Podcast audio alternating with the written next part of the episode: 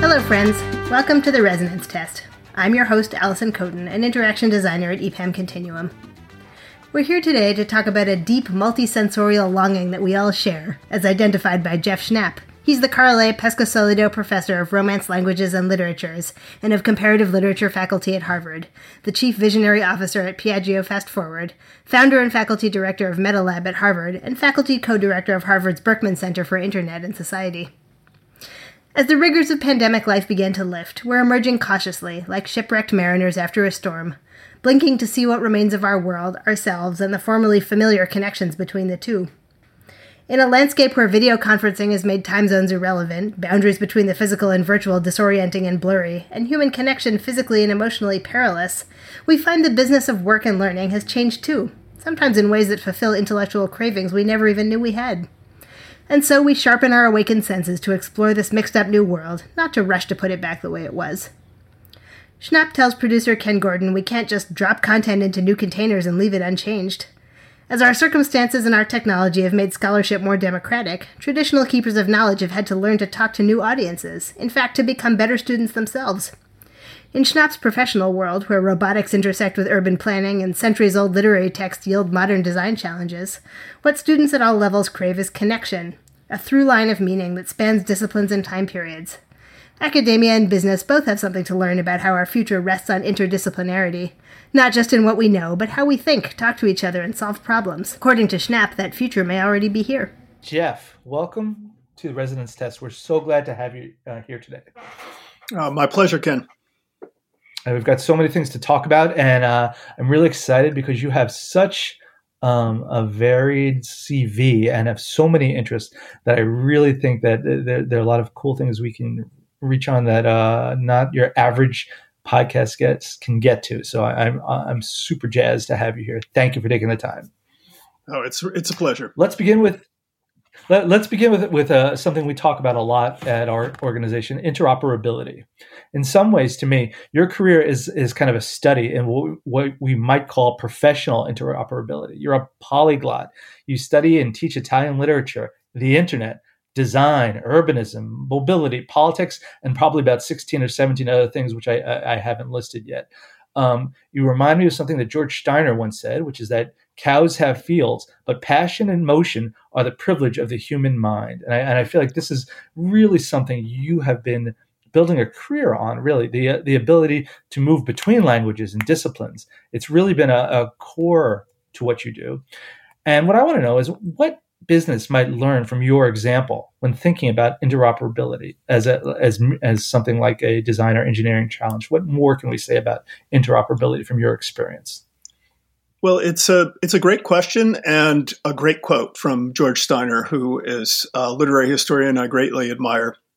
And um, um, I, I, think uh, the first thing that, that, I would say is uh, that in terms of my own professional path, there were, there was never really a plan to move so kind of transversely across so many different domains. Um, and um, and uh, but there what what there was, which I think directly intersects with the way that you've posed the question, uh, were a, ser- a set of passions for a series of domains that are some sometimes loosely interconnected, sometimes not, um, and um, they were accompanied by a willingness to do a deep dive in some of those domains and put others on hold. And over the course of my career, many of those items that were placed on hold have come back and rejoined, in a sense, the trajectory that I followed, uh, which might not have see- seemed like the most linear path, let's say, between a PhD in the field of comparative literature with a focus on high medieval romance literature, Italian in particular, and uh, certain kinds of computational techniques or the practice of design or robotics there's certainly no straight line that runs between those things.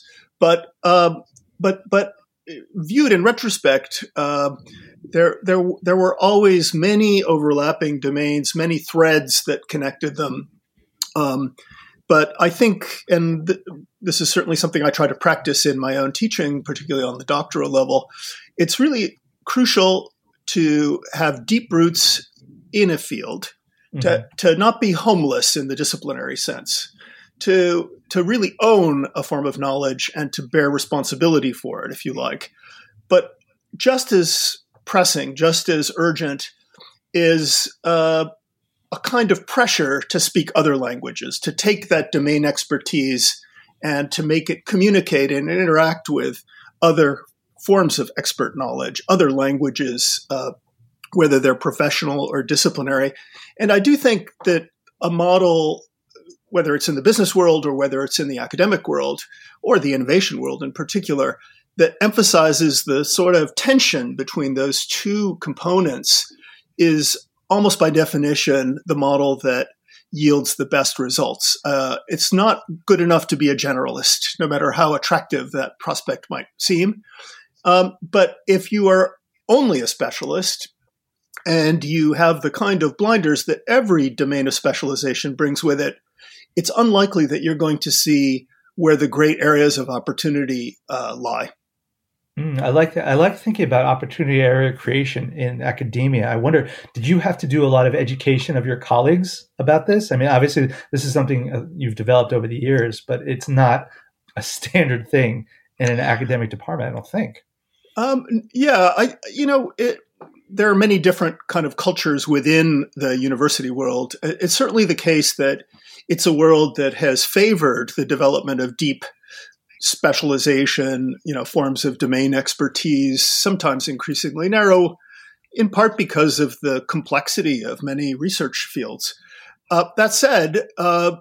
there there are other pressures uh, that characterize that environment, and I think they've been growing. I think the transformations that the internet has wrought have uh, required even domain experts to to speak multiple languages, to communicate in ways that aren't part of the sort of standard model of how you produce research or how you disseminate it. And it's certainly true mm-hmm.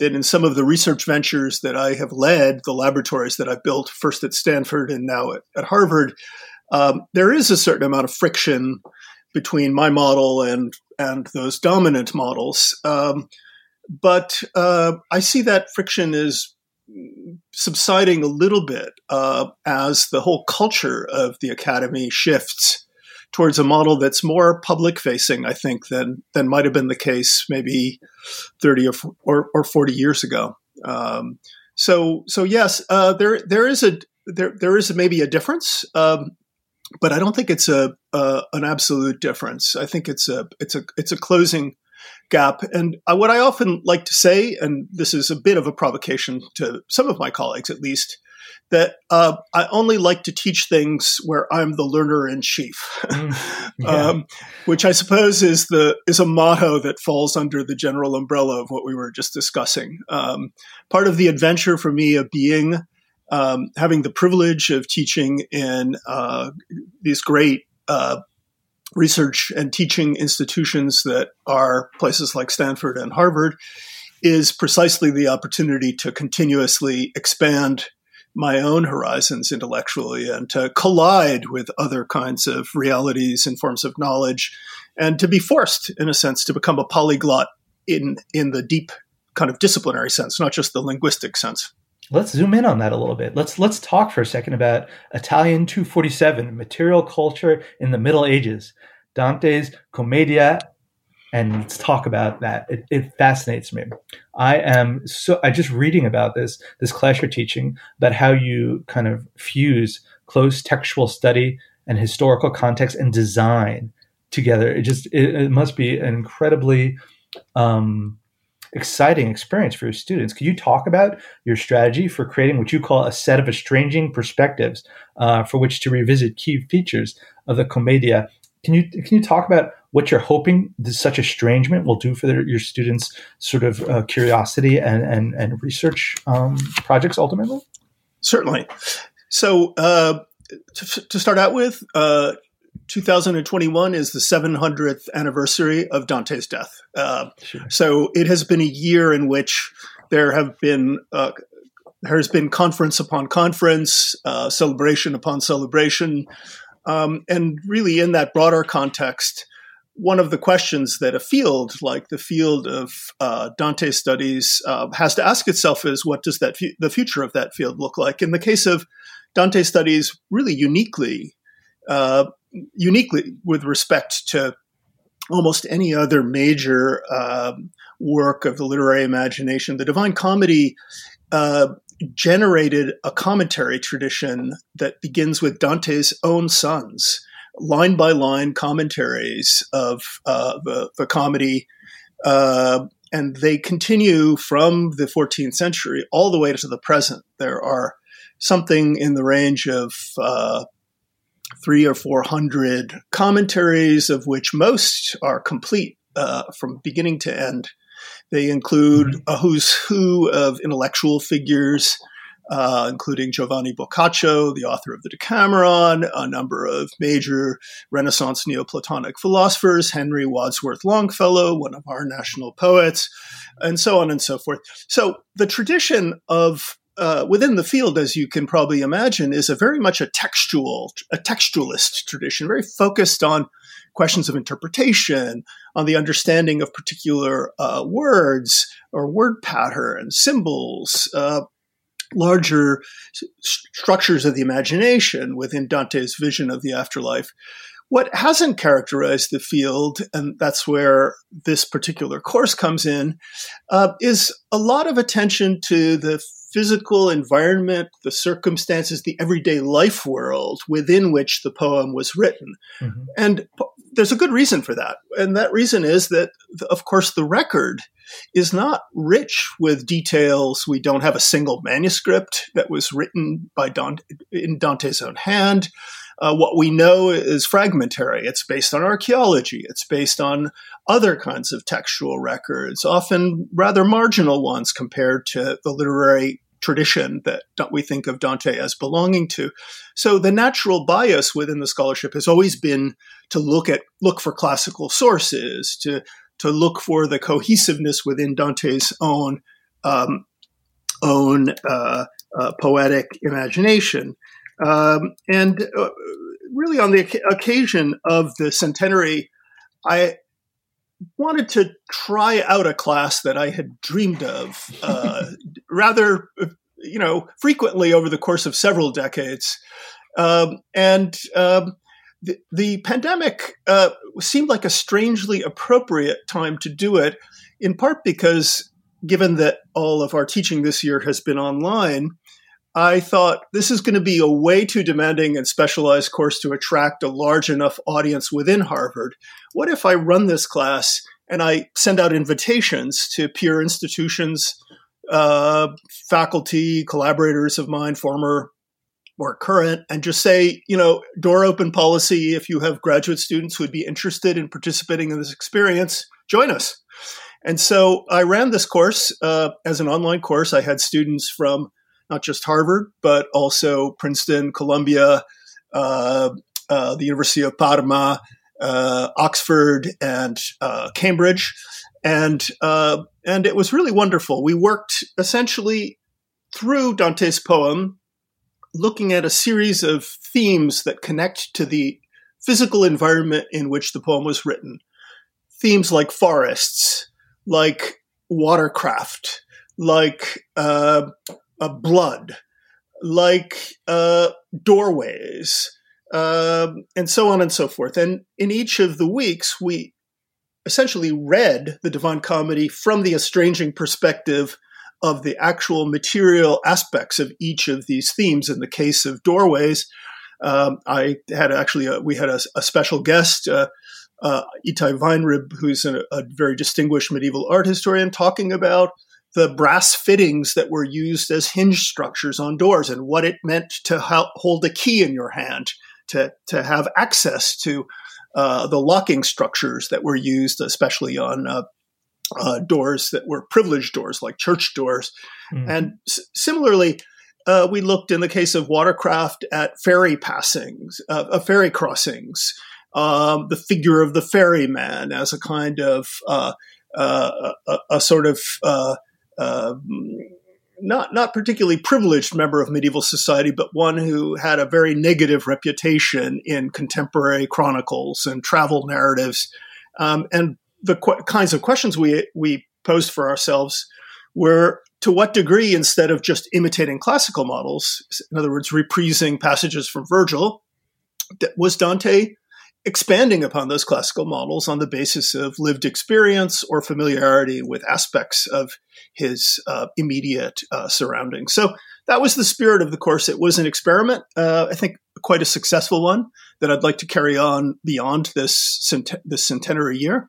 But um, I think what is uh, typical of it and goes back to our earlier uh, exchange is that it is a framing of the question of how to engage with this masterpiece from the late 14th and uh, late 13th and early 14th century uh, that where they're not are, are, not concrete answers they're only mm-hmm. hypotheses mm-hmm. yeah. uh, ideas that you can try out and uh, for me this was just as much of a learning experience even after teaching dante for 30 plus years as it, it was for my students some of whom are are quite uh, quite distinguished uh, young Dante scholars of, of, on, in their own right. So, um, being the learner in chief, I think, is a is an important role, whether it's in the entrepreneurial world or it's in the world of academic research. That's fantastic, and I, I have to say, uh, at EPAM Continuum, a lot of our uh, work, a lot of our ethos is about this idea of prototyping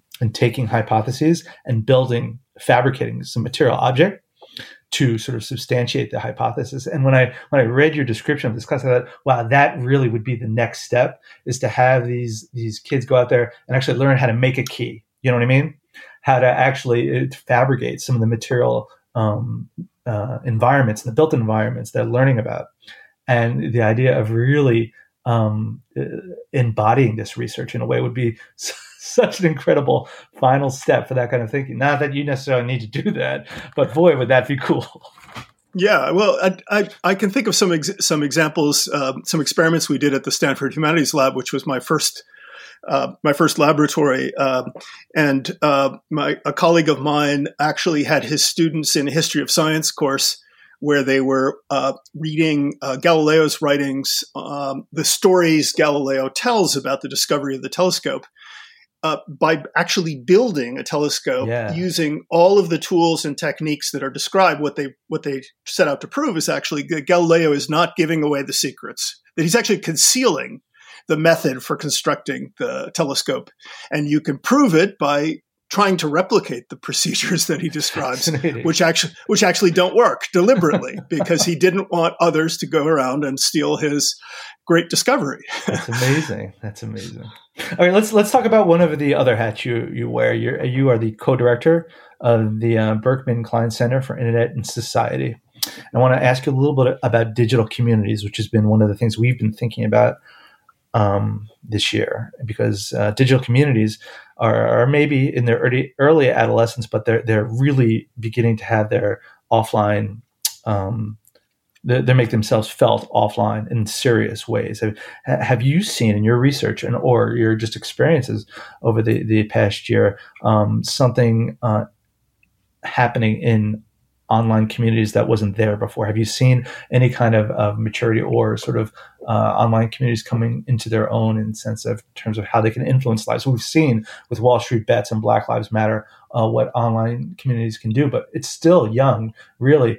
I think online communities are just starting to recognize that they can organize and influence the world in ways that people have never really done before. Uh, absolutely. I, for me, the the pandemic, however however challenging it has been on multiple fronts, um, has really been an accelerator and a kind of incubator for some, I think, maturation in the notion of what a commu- an online community means. I, I, think we all had the sense that somehow the internet was this world that was this platform, if you like, this new public, you know, kind of main square that was going to give rise to new forms of community. But I think the the the kind of uh, acceleration process that this uh, the definition of what that space is and how it can be mm-hmm. inflected in different ways has been an important um, learning from the the the past year year's experience. Um, and uh, the example I just gave a second ago of how one could teach an advanced research seminar uh, without observing the the, the, the sort of intramural extramural uh, boundary line um, uh, for me is is just one example of the opportunities that uh, that online communities create for us. They are opportunities that have to do with inter-institutional partnerships. But I think maybe the deeper answer to your question it has to do with the kind of quality, the distinctive ways, the, the value added components of the online versus the face-to-face. Uh, and particularly, I've, I've, seen some interesting, I don't know, the, the beginnings of some some um, sort of deeper thinking about um, you know uh, communication techniques, strategies, rhetoric, modes of presentation that are increasingly web specific or you know Zoom specific, whatever your weapon of choice is.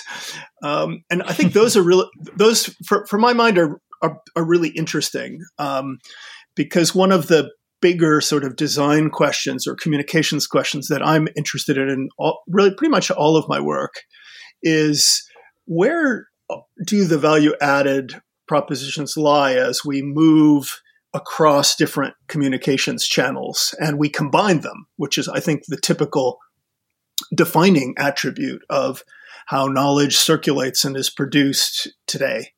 Um, instead of just a hybridity where everything content just gets dumped into one container after another. What does a, an alternate model look like where the channel specific features now are highlighted on one specific channel versus another channel in order to extract that little sort of you know if is it 5% is it 10% is it 20% is it more of a value added proposition that lies in each of those? And I, I would say that a lot of the work that i do in what i like to call knowledge design which is in uh, a phrase that's used in the description of MetaLab, the lab that I run now at Harvard as part of the Berkman Klein Center, um, really has to do with that question of understanding the media specific properties of different channels and then understanding how, in the context of a particular project or a particular undertaking, one can leverage those strengths strategically in an appropriate way that adds value along all of them and rather than just treating them as uh, a series of neutral containers. No, that's really that's that's really good, particularly in the context of higher ed, right? I mean, you guys have have to figure out you can't just use a lazy hybridity to justify the price tag of a of a college um, education now. And exactly. I think part of that is understanding what face to face is actually worth, what it delivers, what the value is there, and what online is and how to sort of appropriately do it. Just saying hybrid is insufficient, I think, is what you're saying. And uh, exactly, exactly. Yeah, cool. exactly. But now, now I want to switch. I just want to switch a lot because we have so much to talk about, and not a lot of time. We have to talk about gita. We have to talk about your following robot that your company, uh, Piaggio Fast Forward, has created. Can you talk a little bit about this following robot and your sort of vision for how it will fit into the urban landscape of the future? Well, first of all, tell us what it is, and then let's talk about how it fits into your vision. Uh, your okay. Urbanism. So, um, so gita, which uh, is an Italian word for a pleasure trip, uh, typically a, a, a, relatively short trip, a kind of local trip, although it can be a longer distance as well. Uh, gita is a follow me robot. It's a robot that is uh, carries uh, is built around a cargo bay that holds approximately you know two shot two sort of grocery bags can carry up to uh, a little bit over 40 pounds of goods. And um, it uses all of the uh, technologies that we associate with self-driving vehicles or, or what are called you know level five autonomous vehicles but mm-hmm. not in the service of replacing human mobility but of supporting human mobility that most fundamental expre- of expressions of human mobility that is walking uh, so uh, it's a vehicle, but it's a vehicle that embodies a vision of the future of cities. Um, and that's the vision that uh, really infused Piaggio Fast Forward from the time of its foundation in 2015. Um, as you may, uh, your our listeners may know, Piaggio is uh, the word Piaggio is associated with the Piaggio Group based in Milan, Italy. It's an 136 year old company. There aren't very many of those around. Uh, they've mm-hmm. been in every aspect of the mobility business, uh, from uh, outfitting ships to producing railway cars and trams to being one of the leading aircraft manufacturers in Italy between the two world wars. But they're known throughout the world most of all for the Vespa scooter, uh, really the scooter that defined the scooter as a type of light mobility vector. Um, and like many companies that have a deep have deep roots in the in the mobility and transportation space, uh, they have really been trying to think about what 21st century mobility looks like. And Piaggio Fast Forward was born out of this desire to be close to closer to some of the innovation scenes in the United States. We're based in Boston, but you know the company was also looking at the West Coast. Um, but um, uh, essentially, uh, the focus of Piaggio Fast Forward is really to answer that question of what 21st century mobility might look like. And my co-founder and I, uh, he, he's Greg Lynn, the architect. Um, we both uh, felt early on in the development of the um, the company as well as the uh, the sort of genesis of gita itself as a product that while much of the conversation about the present and future mobility, about 21st century mobility, had been centered on automobiles, that the automobile, automobile was mm-hmm. really not the vehicle that was driving transformation in the context of cities today and tomorrow. Uh, first of all, there is a long term trend towards walking, towards pe- the pedestrianization of central city areas. And we see this all over the world, but in particular, we're seeing it um, being led in cities like Paris where the 15 minute city as a concept has been officially adopted as part of the, the urban, urban planning uh, scheme for the next decades. Or in cities like Barcelona, where the concept of the super block reintegrates existing blocks, closes off much of the street grid to cars, and opens the, mm-hmm. that those spaces up to forms of light mobility. And of course, walking is at the base of that pyramid, but alongside it and accompanying it and complementing it are those micromobility vehicles that have exploded over the course of the last decade, like uh, you know, kick electric kick scooters, for example, or, and of course yep. bicycles themselves, e-bikes in particular. So gita is a vehicle that inserts itself into that new ecosystem, which is an ecosystem where micromobility is at the base of the pyramid. And we increasingly see automobiles relegated to more and more peripheral roles, uh, less being granted less and less access to center cities. So uh, that's the overall uh, philosophy behind uh, gita. Um, gita was launched on the U.S. market uh, er, at the end of 2019. Um, it is a vehicle that is developed for the consumer market, as uh, although we also run pilots with the different um, B2B type uh, clients uh, from airports to uh, delivery services, but pretty much you name it. Um, and we're in the process of developing a whole family of vehicles that support pedestrianism as a mobility choice. I love how you decouple the, the trunk from the car. You know, it is sort of that. Yeah, it's so cool. Um, we recently interviewed a, a, British economist named Noreena Hertz, who has written a book called The Lonely Century. One of the things she was talking to me about was that her own students, the uh, those infamous digital natives, have an incredibly difficult time interacting offline. And she actually mentioned that one of the big Ivy League schools here in the states actually runs a class on how to read a face. And I was curious for you as a veteran teacher, does this does this sound familiar? Do you see the students of today having a more difficult time? Uh, and do you think that it's the internet culture that's hobbling their social skills? Yeah, that's a, that's a complex question. I think there's no there's no question that the the way in which devices have come to mediate so many aspects of our personality and our interaction with the world um, can certainly give rise to, to new psychopathologies. um, and uh, a friend of mine likes to say that the you know the cell phone is the new cigarette. You know, the just like people would chain smoke out of just social nervousness. Now it's staring at your screen, checking your messages. You know, uh, t- checking your chats and so forth. And there's certainly sure. some tr- there's certainly some truth to that. Um, but I I continue to believe that um, uh, that that despite some of these edge phenomena, that nonetheless there there, there is a kind of deep multisensorial longing that we all share and capability as well and intelligence that we all share uh, irrespective of what generation we belong to.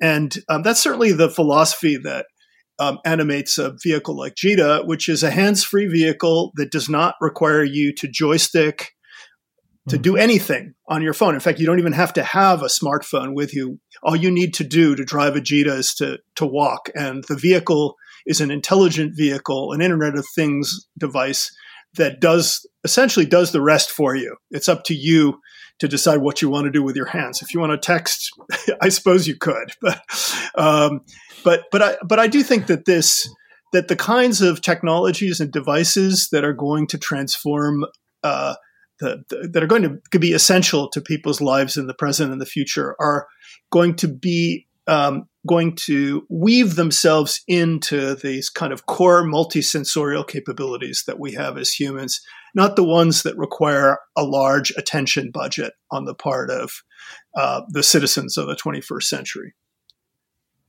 Hmm. Now, one of the things that I'm really interested to ask you about was is the uh, the public library right? One of the things that I've missed most during the pandemic is the ability to go to the library. And I would drive by it, and I remember something Borges once said, which is, "I've always imagined that paradise will be a kind of library." And I think, yeah, I wish I could go there with paradise. and I know you, th- I know you thought a lot about the library beyond the book. And I was wondering, in this past year, has the pandemic added n- many new volumes to your thinking here about sort of what libraries can and should do?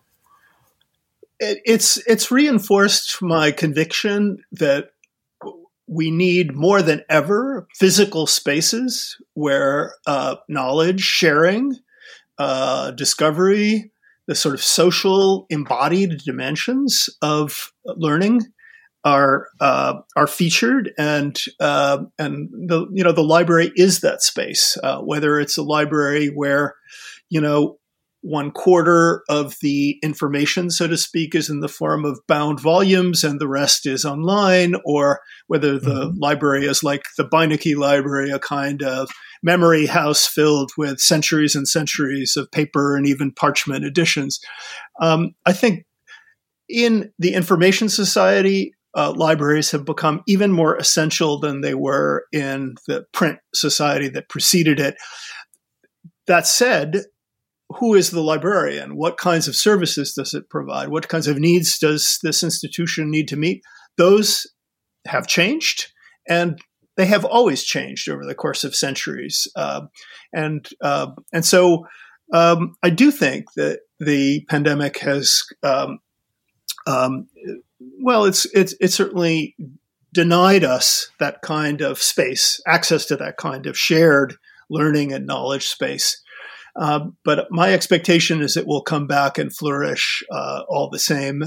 And uh, the real challenge, in my view, is to reimagine what we understand by the concept of the library to um, respect some of those traditional missions, long-term conservation of knowledge, uh, uh, education, and so forth, but to to interpret those uh, those aspects of the library's identity for the, the present and for the future, um, not just looking back at a kind of book-centric or storage-centric model like the one we inherited from the late 19th century. Cool. Now, one final question, and let's talk for, for, for a minute or two here about what we're doing here, which is the public having a public dialogue. You've written about this kind of conversation. Uh, perhaps it appears too unprofessional, too tainted by the literary and the ludic, the matter of fact and the improvisational to be taken seriously as a form of scholarship. Yet sometimes the very friction to which sustained conversation give rise can prove generative, allowing insights that might have ended up buried in a single voice argument to crystallize.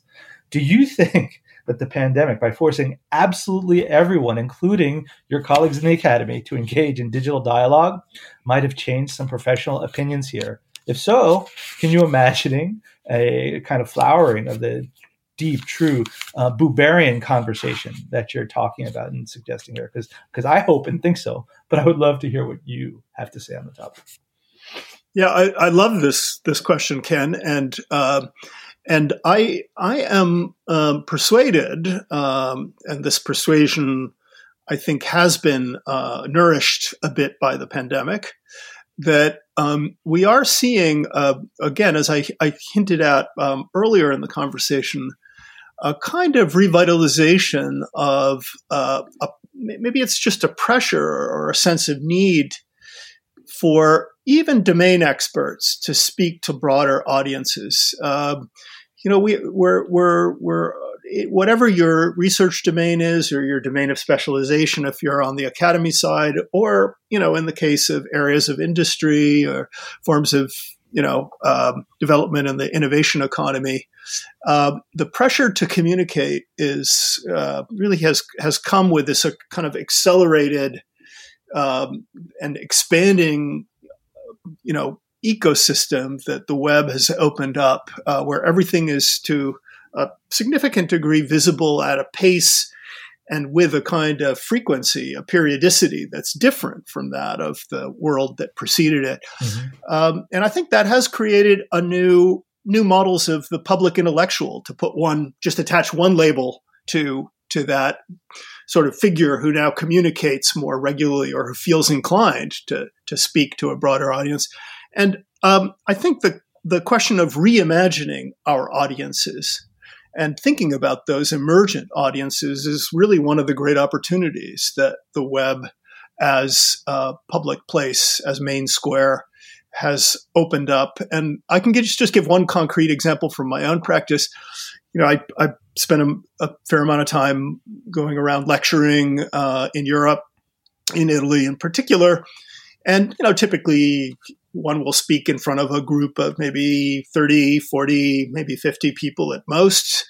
Um, I gave a lecture for the US Embassy on the future of museums at the beginning of the pandemic, and I had 250 people online, and they were much more interesting people than I would ever have had, um, however wonderful they might be in a face to face lecture, in part because of they were connecting from all parts of the world and connecting from institutions that would not necessarily have known about an event like this. So um, I do think that something is shifting there, and I see it as a great opportunity. And I think it's an opportunity that, in particular, those of us who work in domains that have um, the potential to transform and, and to contribute to social change and and and, and progress and uh, uh, and uh, you know we we we have this opportunity to build audiences that don't exist by uh, not only speaking languages that are accessible to them, but making some of what we do visible much earlier, more regularly along channels that are not those just of our the special you know specialty communities that we belong to. And i find that an exciting opportunity particularly if we take seriously the sort of design and communications challenges that are entailed that we don't again just drop content into new containers and leave it unchanged. I think the the real challenge is to understand how that multi-channel world of communications can add value without giving up uh, rigor, focus, depth of knowledge. Uh, I don't think it's an either or proposition. It's an and or proposition. This has been The Resonance Test, a podcast from EPAM Continuum. EPAM Continuum integrates business, experience, and technology consulting focused on accelerating breakthrough ideas into meaningful impact. At EPAM Continuum, we're very deliberate about the term innovation. For us, it means turning ideas into stuff that's real, because from our perspectives, ideas aren't really innovative until they exist. Thanks to our guest, Jeff Schnapp, for a great conversation with producer Ken Gordon. Kyp Pilalas is our sound engineer, and I'm your host, Alison Kotin. Until the next one, keep learning.